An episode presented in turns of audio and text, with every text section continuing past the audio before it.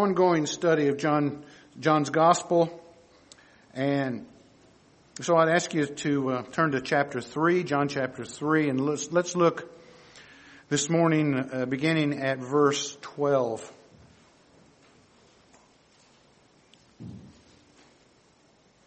Jesus says to Nicodemus, If I have told you earthly things and you do not believe, how can you believe if I tell you heavenly things? No one has ascended into heaven except he who descended from heaven, the Son of Man. And as Moses lifted up the serpent in the wilderness, so must the Son of Man be lifted up, that whoever believes in him may have eternal life. now last week we stopped at verse 13 with the saying that, uh, saying that Jesus emphasized the new, ver- new birth fr- from above because it came from above in Him. He brought it with Him. He is the originator and deliverer of the new life that brings sinners into a right relationship with God. Now Jesus makes this statement to show the exclusivity of salvation. It is found only in the one who came down from heaven. Therefore, he is the only one who can ascend back to heaven. Now, we know that there are some who um, ascended to heaven, at least one that I can think of that uh, we have to sort of conjecture that he ascended, and that would be Enoch. Enoch walked with God for 340 some years, and then he was not, for God took him. There's a difference between being taken and actually ascending. Ascension is one's, by one's own doing. That's why Jesus said no one ascends to heaven. Yes, Enoch went to heaven. Elijah went to heaven. Uh, but, and Paul himself found him, himself in heaven. John found himself in heaven, in the Spirit. But no one has ascended to heaven except the one who came down from heaven. He means that no one ascends to heaven by their own power. The one who came down from there, he's the one that ascended. Proverbs chapter 30 verse 4. Who has ascended to heaven and come down? He asked the question. Who has gathered the wind in his fist? Who has wrapped up the waters in a garment? Who has established all the ends of the earth? What is his name? What is his son's name? Surely you know. Yes, we do know. His name is Jesus. He is the only one who came down from heaven. He's the only one who ascends back to heaven. He has done all the things mentioned in Proverbs chapter 30 verse 4. This is similar to the statement that John makes in the prologue of his gospel and the other statements throughout chapter 1 verse 18, no one has ever seen God, the only God who is at the Father's side. He has made him known. John 6 verse 46, not that anyone has seen the Father except he who is from God. He has seen the Father. So Jesus makes these statements that only he can fulfill. This was the heavenly truth that Jesus was speaking to Nicodemus and Nicodemus and his fellow Pharisees did not believe it. The Son of Man, that the Son of Man came down from heaven to bring salvation for everyone who would believe. Its origin is heavenly, but its manifestations are earthly. It can be seen. It can be witnessed by others. Deuteronomy chapter 30. Turn with me to that passage if you will. Deuteronomy 30. Genesis, Exodus, Leviticus, Numbers, Deuteronomy chapter 30, verse 11, if you will.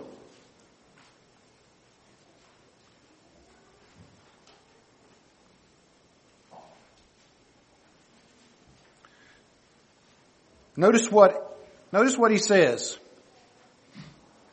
For this is the commandment that I command you today. This commandment is not too hard for you, neither is it far off. It is not in heaven that you should say, who will ascend to heaven for us and bring it to us, that we may hear it and do it. Verse 14, but the word is very near you. It is in your mouth and in your heart so that you can do it. Now does that sound familiar? It should sound very familiar because Paul quotes this passage in Romans chapter 10 verses 5 to 10. Listen to what he says. For Moses writes about the righteousness that is based on the law, that a person who does the commandments shall live by them. But the righteousness based on faith says, do not say in your heart, who will ascend to heaven? That is to bring Christ down. Or who will descend into the abyss? That is to bring Christ up from the dead. But what does it say? It says the word is near you in your mouth and in your heart. That is the word of faith that we proclaim. Because if you confess with your mouth the Lord Jesus, that Jesus is Lord and believe in your heart that God raised him from the dead, you will be saved. For with the heart one believes and is justified, and with the mouth one confesses and is saved. Jesus told his disciples in the upper room the night before his death, I came forth from the Father and have come into the world. I am leaving the world and going to the Father. Paul told the Corinthians, the first man was from the earth, a man of dust. The second man is from heaven. Now Jesus gave this illustration after this that all the Jews would have been familiar with. Think of the illustrations that he's given to Nicodemus over and over and over again. He has explained the new birth. He has explained why he came. He has explained that this, this life, this new life is in him alone. And now he gives an illustration that is so familiar that Nicodemus could not have missed it. It was the illustration of the bronze serpent. no doubt Nicodemus would have at some point in the past taught this passage. He was a teacher as the main teacher in Israel, teaching, teaching others, teaching the Jews. He would have taught this story. The story of Israel in the wilderness being bitten by poisonous snakes because of their rebellion and their, their disobedience to God and their speaking against God and against Moses, his servant. And so we find in Numbers chapter 21, I'd like for you to turn there. Genesis, Exodus, Leviticus, Numbers. You're not far off from Deuteronomy there. Chapter 21.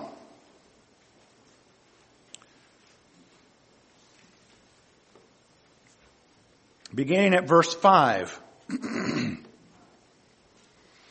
the people spoke against God and against Moses. Why have you brought us up out of Egypt to die in the wilderness?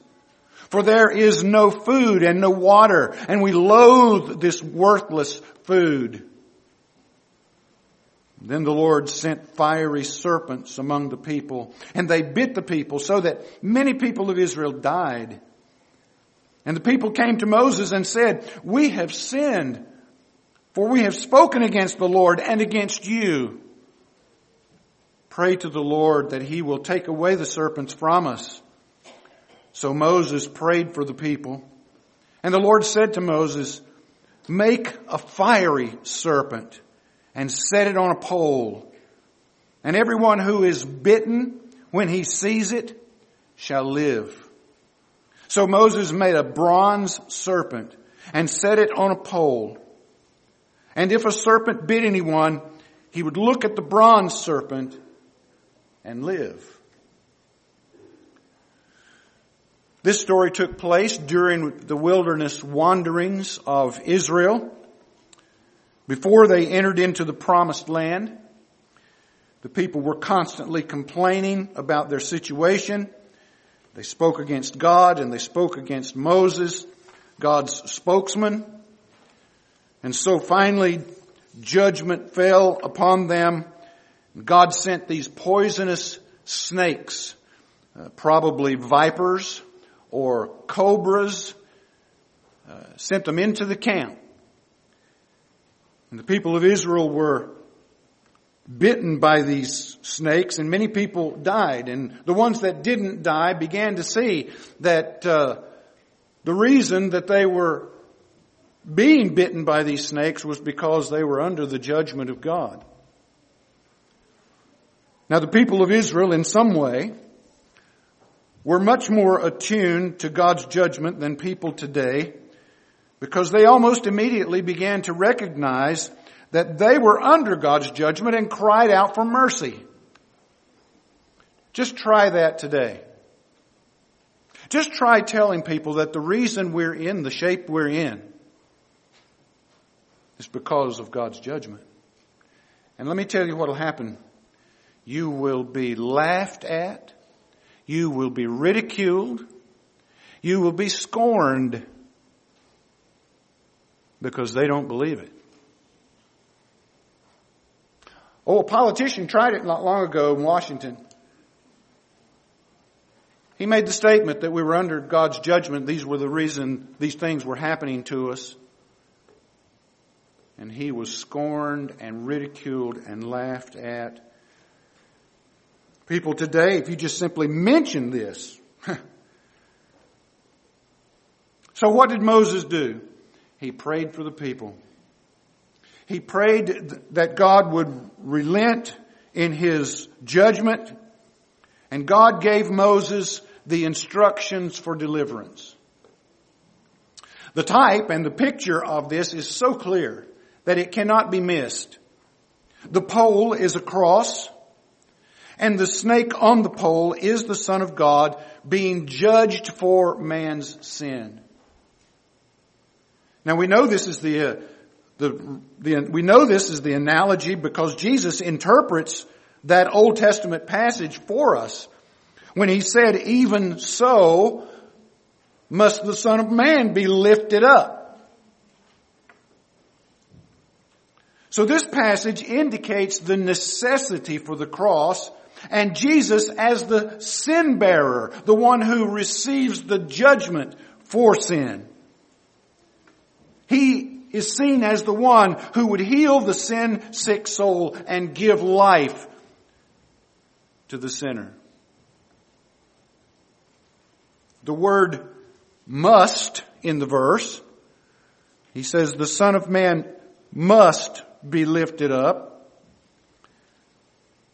expresses the necessity of Christ dying on the cross.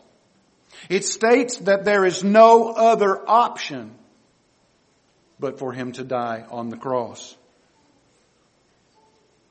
This is, was a necessary part of God's plan to lost sinners.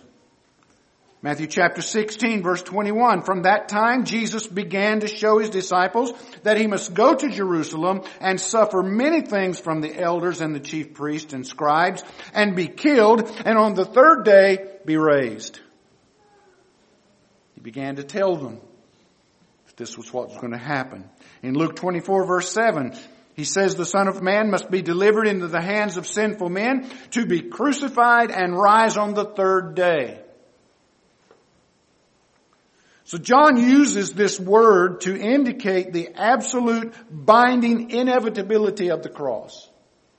It had to come to pass. There was no other way for, for sinners to be given life than for Jesus to go to the cross. Even so, the Son of Man must be lifted up. The term to be lifted up is John's, in John's gospel always refers to the cross. We see that in chapter 8, chapter 12. So Jesus said to them, when you have lifted up the Son of Man, then you will know that I am He. In John 12, he said, when I am lifted up from the earth, I will draw all men to myself. speaking of the cross. So the bronze serpent or brass serpent is used in scripture. Brass is always a symbol of judgment. And that's why it speaks of the judgment of God upon the Son when he went to the cross. Anyone who looked at the serpent on the pole obviously believed what Moses had said and would be healed. They would be given life instead of death. And so anyone who looks to the crucified Christ receives life as well. They are saved from their sin. So on the cross then, Jesus became the substitute for sinners whose wage for sin was death. For the wages of sin is death, but the free gift of God is eternal life in Jesus Christ our Lord.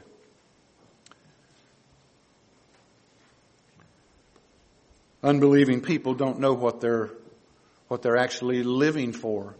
They're actually living for a wage that is going to end up in eternal death. But there is life and abundant mercy and love and grace in the sacrifice of Christ on the cross. 1 John chapter 4. In this is the love of God. In this the love of God was manifested among us that God sent His only Son into the world so that we might live through Him. Those words, so that we might live, someone would say, well, you see, it's not certain, is it? It says you might live. You might. No. In that text, it absolutely says, so that we will or would live. That's what it's, that's what it actually says. In this is love, not that we've loved God, but He loved us and sent His Son to be the propitiation, the satisfying substitute for our sins. When a person is bitten with the deadly venom of sin and obeys God and looks in faith to Christ alone, for deliverance, Christ delivers them. It's absolute. It never fails. It's interesting if you follow the if you follow the history of the bronze serpent, you find that it ended up as a shrine in Israel and the people of Israel began to worship it. Isn't it amazing what people will worship? Hezekiah the king came along and he found it, and with all the other altars that he tore down, he found the bronze serpent and he, and he broke it into pieces so that it couldn't be worshipped. What are people worshiping today? What are their idols? There are many. There are many. God will not allow anything or anyone Hear me carefully. He will not allow anything or anyone to usurp the worship that belongs only to Him. He will destroy all idols and He will destroy all idol worshippers with them. The day is coming.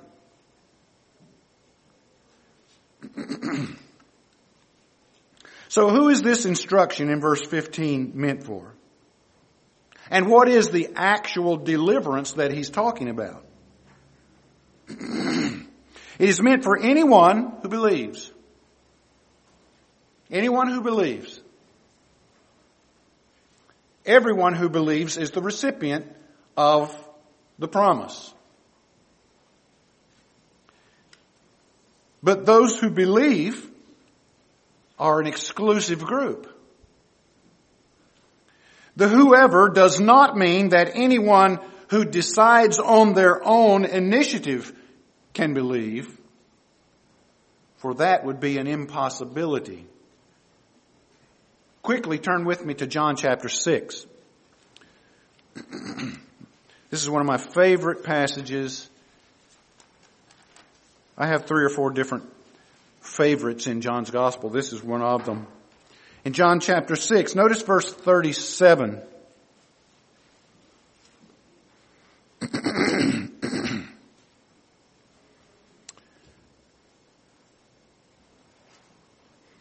so, back up to 35 if you will. Jesus said to them, I am the bread of life. Whoever comes to me shall not hunger, and whoever believes in me shall never thirst. So you can equate believing and coming as the same thing. But I said to you that you have seen me and yet do not believe. So there were people who saw Jesus, who heard Jesus, they didn't believe. Notice verse 37. All that the Father gives me will come to me, and whoever comes to me, I will never cast out. Oh, so now we see that those who believe are given to the Son by the Father. So the Father is the one that brings people to the Son.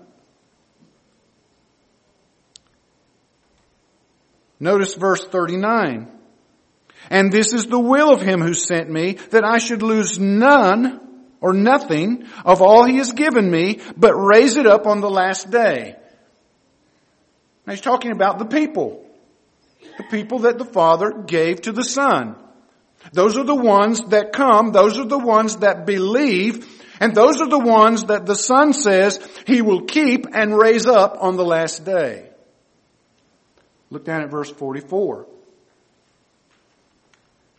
Here's the impossibility of doing this on one's own. No one can come to me unless the Father who sent me draws him. And I will raise him up on the last day. Said twice now about being raised up. it is written in the prophets, they will be, all be taught by God. Everyone who has heard and learned from the Father comes from me. So the Father is the one that draws the individual to the Son. He's the one that draws them and gives them to the Son, and the Son then gives them life. Why? Because they look to Him in faith, believing. Just like the people of Israel looked at the pole that was raised up. When they looked, they lived. Look down to verse 64. But there are some of you who do not believe. Now he's talking very specific. For Jesus knew from the very beginning who those were that did not believe and, and who it was that would betray him. So amongst these disciples, these are not just the twelve. There are a number of disciples at this point following Jesus. And Jesus knows the ones that believe and he knows the ones that don't believe. And it's the same today. People come into churches every week who do not believe. And Jesus knows who they are. The disciples at one point said, let's weed them out. And Jesus said, no, leave them. Leave them. Because the day is coming when God will send His angels in to, to pick up His own. And the others are tares. They'll be destroyed. Leave them.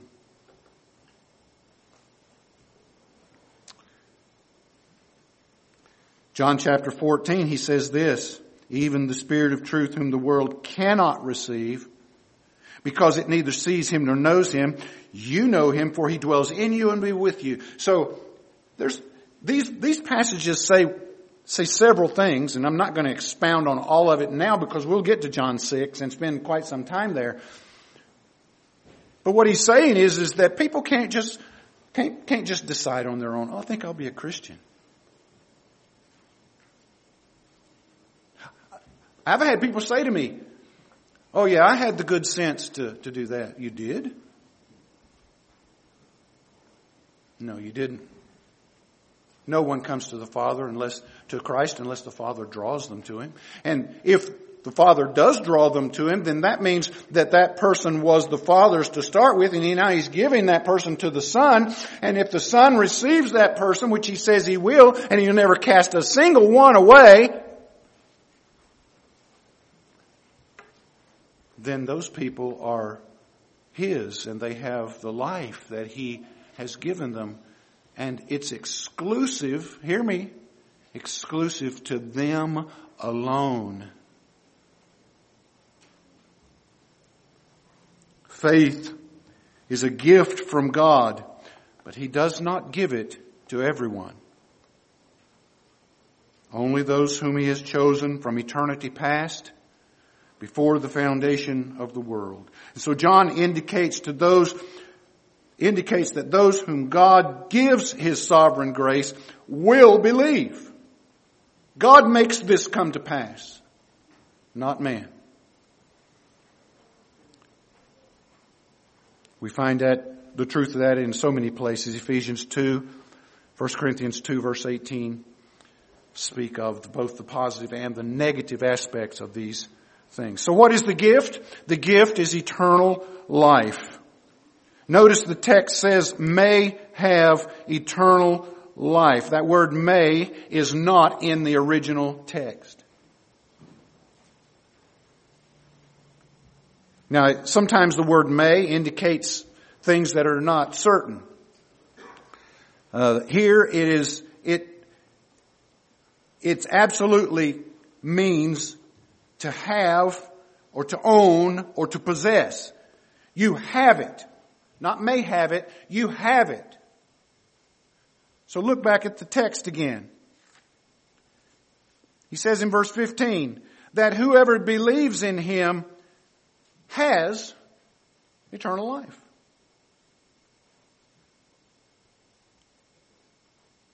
To believe in Christ, to follow Christ in faith, is to have or possess eternal life. You have it now, folks. It's not something you're going to have in the, just in the future. You actually have eternal life right now, this very moment, because you are in Christ, believing in Him. That's good news. It's something that the world cannot take away from you. It is something that is an actuality the word that in verse 15 solidifies the real certainty of it. It says that the purpose, the purpose and the result of believing is eternal life, having eternal life. So what is Jesus saying? What Jesus is saying is that all who believe in Him for salvation will actually receive the gift that God promises.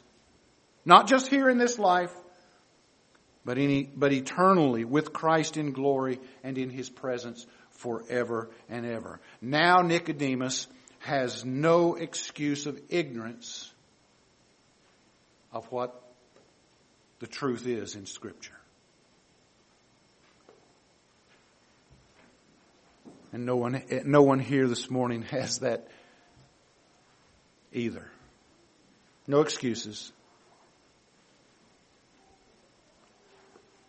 This is the gospel that Jesus was giving to Nicodemus. He goes on now in verses 16 all the way through 16 to 18 and he reiterates this over and over again saying basically the same thing that he said in verse 15 but in different ways. And so next week, Lord willing, we will be in verses 16 to 18. I'm going to try to cover all those verses at once because I preached, uh, I preached those passages, I forget now, a couple of years ago. And I said that when I started in John, when we got to 16 to 18 of John 3, that I would move through that quicker. So I'm going to pack all those verses together into one message.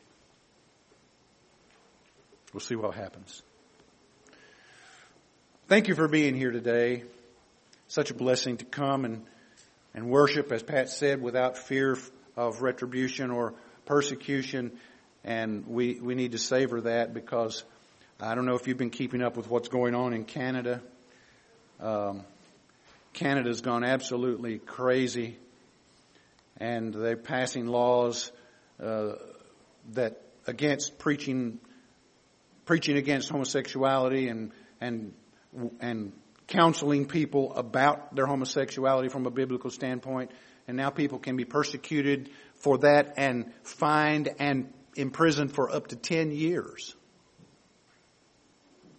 And so last week, many pastors across Canada, along with Dr. John MacArthur, preached on uh, human sexuality and and uh, in, in defiance of that unbiblical uh, law that has been passed in Canada.